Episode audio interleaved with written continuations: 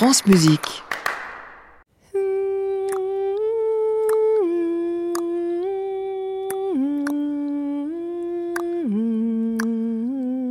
Musique non féminin.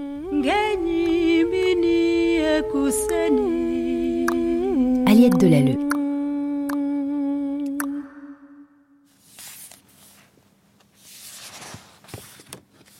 Pour apprendre à chanter en se croisant sur la droite. Allegro maestoso. Trois bémol à la clé. Pianissimo. Sol, mi, si, mi, sol, mi, si, mi. Accord mi, sol à la main gauche. Tout en double croche. Tonalité mi bémol majeur.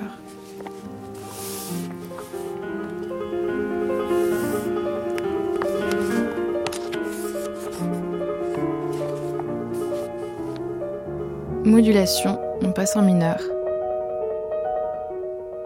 La mélodie débute dans l'aigu et la réponse dans les graves.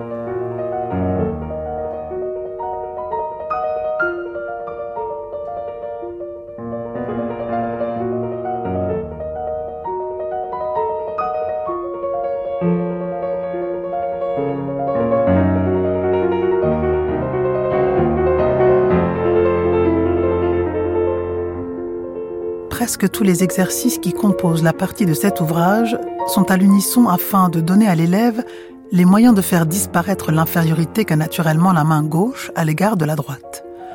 Mais il serait désirable qu'elle acquît le même tact et la même finesse pour exprimer les nuances du chant. Cette difficulté augmente encore si la partie chantante que fait la main gauche est croisée par-dessus la droite. Aussi a-t-on soin alors de ne pas composer des chants très développés. L'étude suivante en offre un exemple. Il n'en faut pas moins que la main gauche soutienne son chant avec le plus de largeur possible, et pour cela, on doit bien se garder de le hâter. Son expression admet même qu'il soit quelquefois en retard sur la main droite, qui doit continuer à conserver exactement la mesure. Mais ce ralentissement du chant, loin de rien avoir d'exagéré, doit n'être en quelque sorte qu'indiqué, afin que l'oreille le désire encore lorsqu'elle en jouit. La batterie de la main droite sera liée de manière à ce que l'harmonie soit fondue et toutes les notes d'une parfaite égalité entre elles.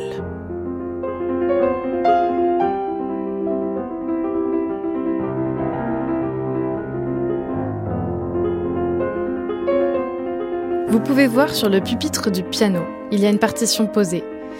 Et si on regarde bien, on peut même lire le titre. Étude numéro 62. La pianiste devant sa partition, c'est Hélène de Mongeroux. Elle est tournée vers le peintre, elle nous regarde.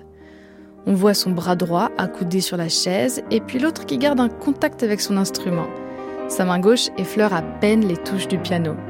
C'est un peu comme si on la dérangeait en pleine composition. D'ailleurs, juste à côté du clavier, il y a une plume dans un encrier et une page encore vierge.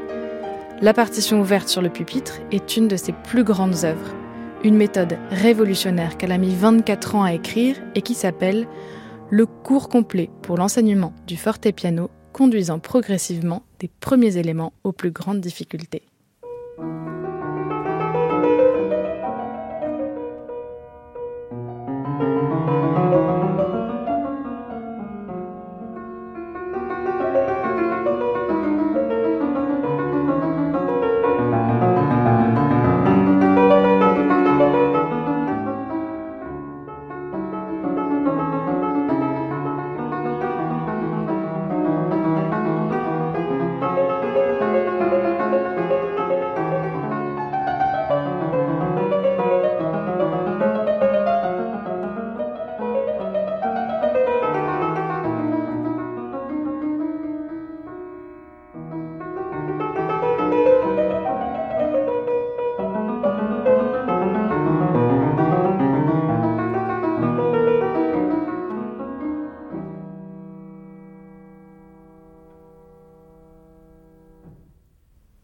Le cours complet d'Hélène de Mongeroux n'est pas comme les autres méthodes d'apprentissage d'un instrument.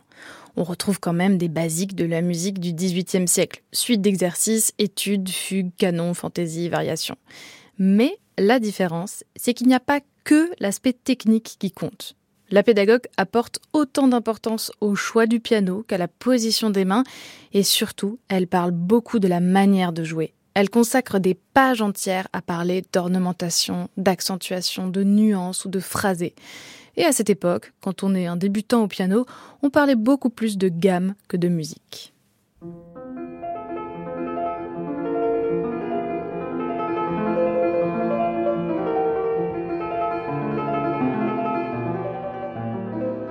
Si la voix ou si les instruments à archet suivaient la méthode qui dirige ordinairement l'exécution des chants sur le piano, il est incontestable que l'effet en serait très choquant.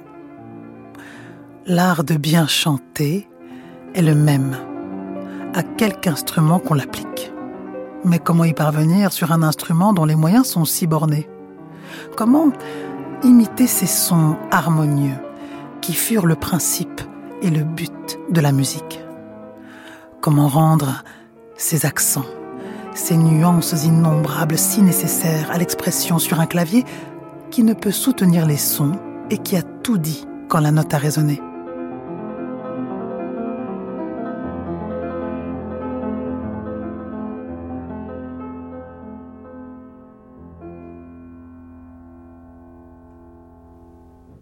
Mais oui, comment imiter ces sons harmonieux?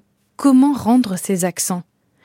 Eh bien, la réponse est au tout début du cours complet d'Hélène de Montgeroux, avant les 700 pages d'exercices et d'annotations. Le petit secret pour faire chanter son piano, c'est de le considérer comme une voix humaine, et donc que l'interprète derrière son piano, même s'il n'en a pas besoin, doit respirer comme un chanteur ou une chanteuse.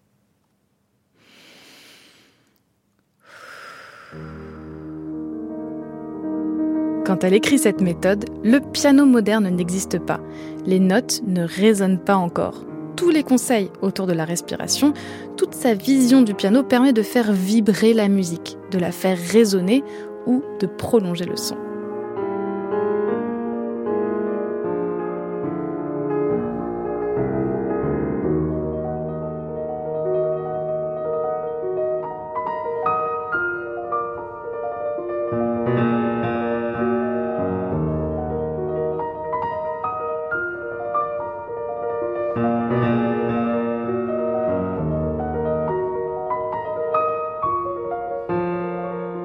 Habillée avec une longue robe blanche, Hélène de Montgeroux a les pieds posés sur un coussin rouge à pompons jaunes.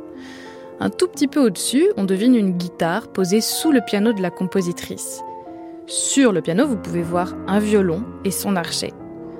À l'extrémité droite du tableau, c'est le haut d'une harpe qu'on aperçoit.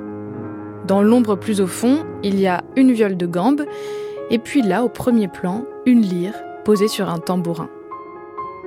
Tous ces instruments rappellent que la femme qui pose au centre est une musicienne.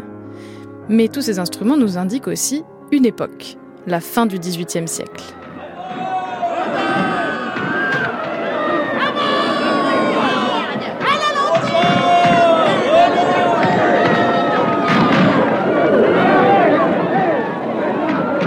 Hélène de Montgeroux est aristocrate. Elle est même devenue marquise en se mariant en 1784. À la fin du XVIIIe siècle, les aristocrates, on ne les aime pas trop. Elle vit une période difficile, perd beaucoup d'argent et doit s'exiler hors de France. On raconte aussi qu'elle a un jour été arrêtée, menacée de guillotine et jugée devant un tribunal révolutionnaire. C'est en tout cas le récit d'Eugène Gauthier, compositeur et critique musical, qu'il raconte dans un livre publié en 1873, donc quasiment un siècle après les faits. Dans sa version, le comité de salut public aurait demandé à la marquise musicienne de jouer du piano pour prouver sa virtuosité.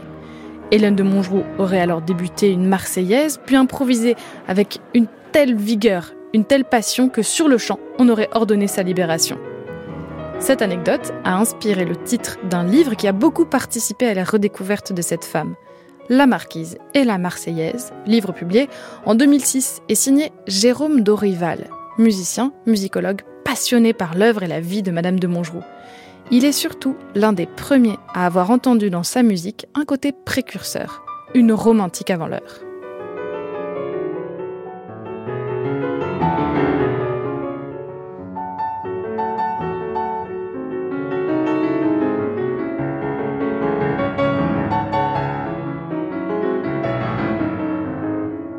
Hélène de Montgeroux commence l'écriture de son cours complet pour l'enseignement du fortepiano en 1788. La méthode est publiée en 1816. Franz Liszt a alors 5 ans, Fanny Mendelssohn en a 11, son frère Félix célèbre l'âge de raison. Quant à Frédéric Chopin et Robert Schumann, ils soufflent leur sixième bougie. La génération de futurs grands pianistes, compositeurs et compositrices romantiques est encore tellement jeune, et pourtant, quelque part en France, peut-être à Paris dans un salon cossu, résonnent des notes qui préfigurent la grande musique romantique. Ce jeune élève-là s'est vu recommander par son professeur cette toute nouvelle méthode d'apprentissage du piano. Assis sur un tabouret, il observe et écoute son enseignant lui jouer une des études les plus difficiles de ce gros manuscrit, l'étude numéro 107, étude de main gauche, pour lui donner de la rapidité dans un trait continu.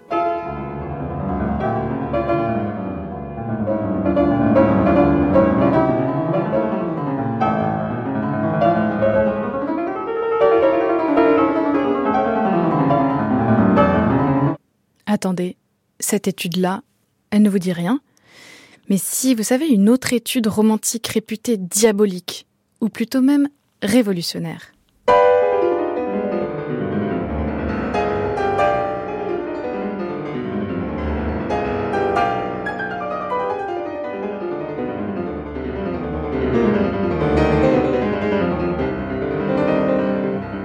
Étude révolutionnaire de Frédéric Chopin pour la main gauche, Date de composition 1831.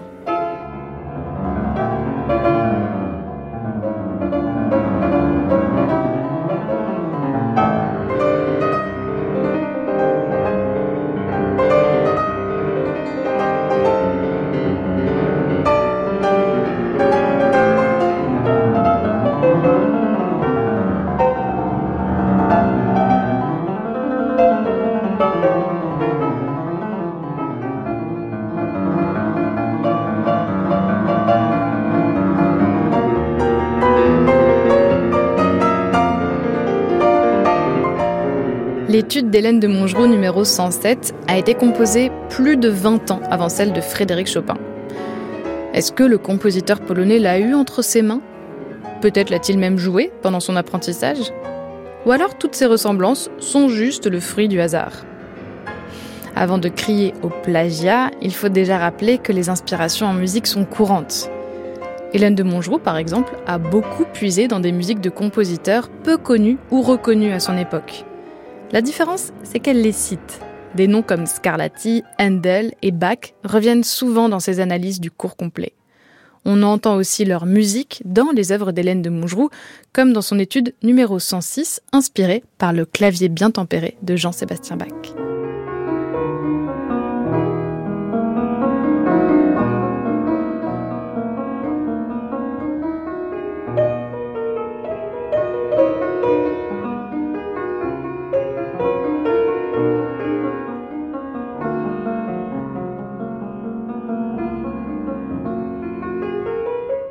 Le problème, c'est que l'étude révolutionnaire de Chopin n'est pas la seule œuvre dans laquelle on entend du Hélène de Montgeroux.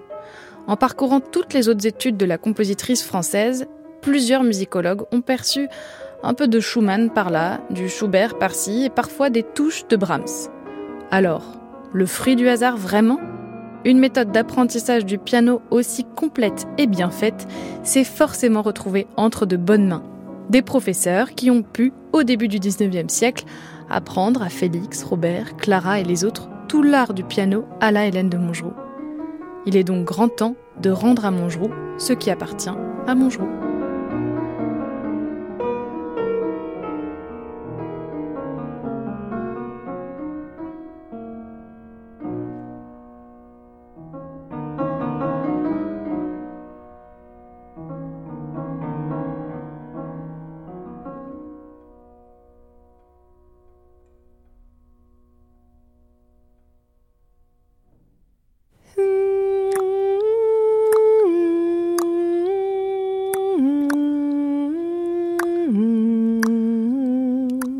musique non féminin, avec la voix de Sandra Nkake.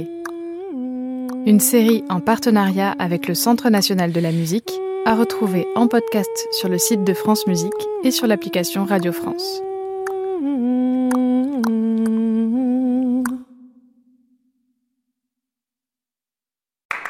À réécouter sur francemusique.fr.